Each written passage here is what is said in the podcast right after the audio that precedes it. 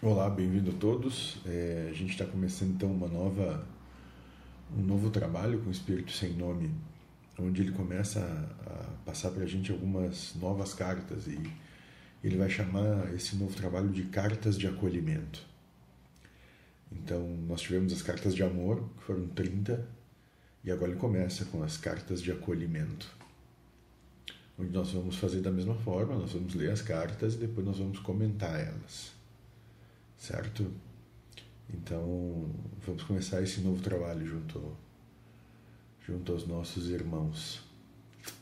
Vamos lá. Carta de acolhimento 1. A morada.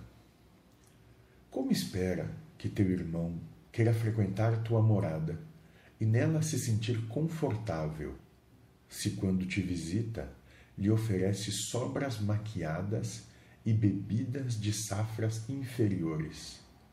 Ofereça a ele o que ofereceria a ti mesmo: a melhor comida, a melhor bebida, o lugar mais quente e acolhedor. Verá então que, que quem tem que a poeira que não limpaste, a sujeira que não escondeste abaixo do tapete e a bagunça que não arrumasse, não o incomodarão, e a ele passarão desapercebidos Assim, teu lar se tornará quente, aconchegante e cheio de amor que vem do Pai.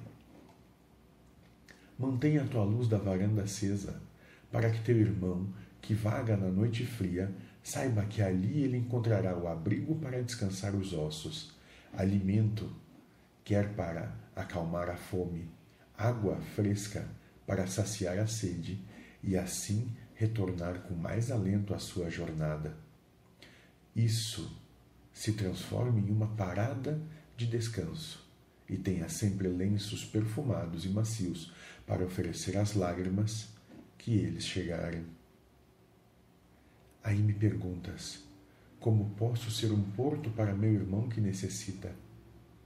Inicie construindo o porto para ti, que seja feito de tudo que te conforta e te acalenta, que nele deposite tuas maiores riquezas que nesta casa tu possas repousar depois de cada uma das suas jornadas, e assim saberá que o porto construído para ti terá o melhor para teu irmão que ali chegar. Seja o farol de Deus em meio à noite eterna, seja a luz que vieste para ser. Espírito sem nome.